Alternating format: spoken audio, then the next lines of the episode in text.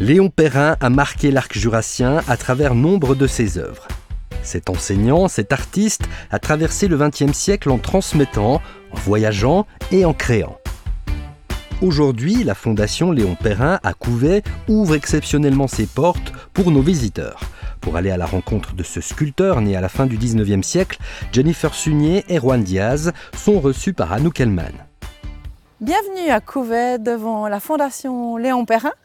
Euh, et cette fameuse sculpture des années 60 qui s'appelle Melpomen. J'ai entendu parler de la fondation Léon Perrin par le biais d'Anouk Elman parce que je savais qu'elle travaillait euh, ici, puis justement qu'elle répertoriait euh, l'intégralité de ses œuvres. Il né en 1886 au Locle et puis après il a cette première rencontre avec les platonniers au sein de l'école d'art où il découvre tout ce monde de l'art. Léon Perrin est une des nombreuses pièces du puzzle qui a, vu, qui a réuni justement une belle palette d'artistes euh, emblématiques du début du XXe, comme le Platonnier, le Corbusier, etc. Euh, etc.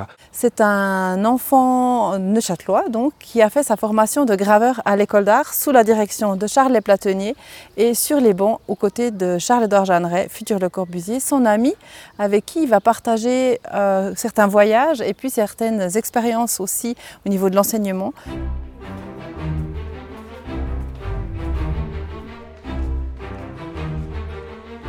par ici. Voilà la surprise après vous. Alors nous voilà dans les dépôts de la collection de la Fondation Léon Perrin à Couvet.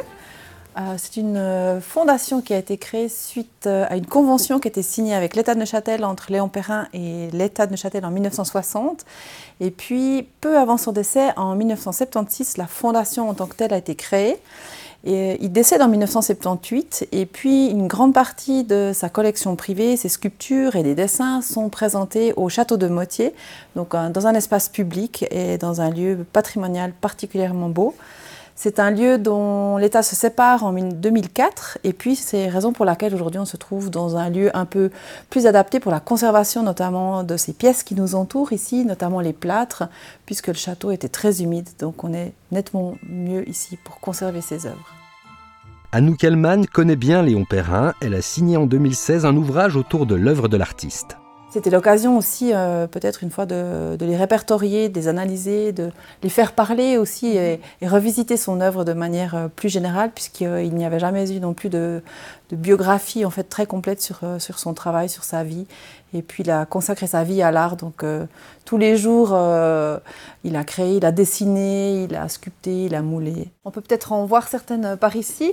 Voilà cette forêt de sculptures essentiellement composée de, de plâtre, mais il y a aussi des fontes quelques pièces euh, aussi en, pierre. Léon Perrin a été très sollicité par les institutions de l'époque.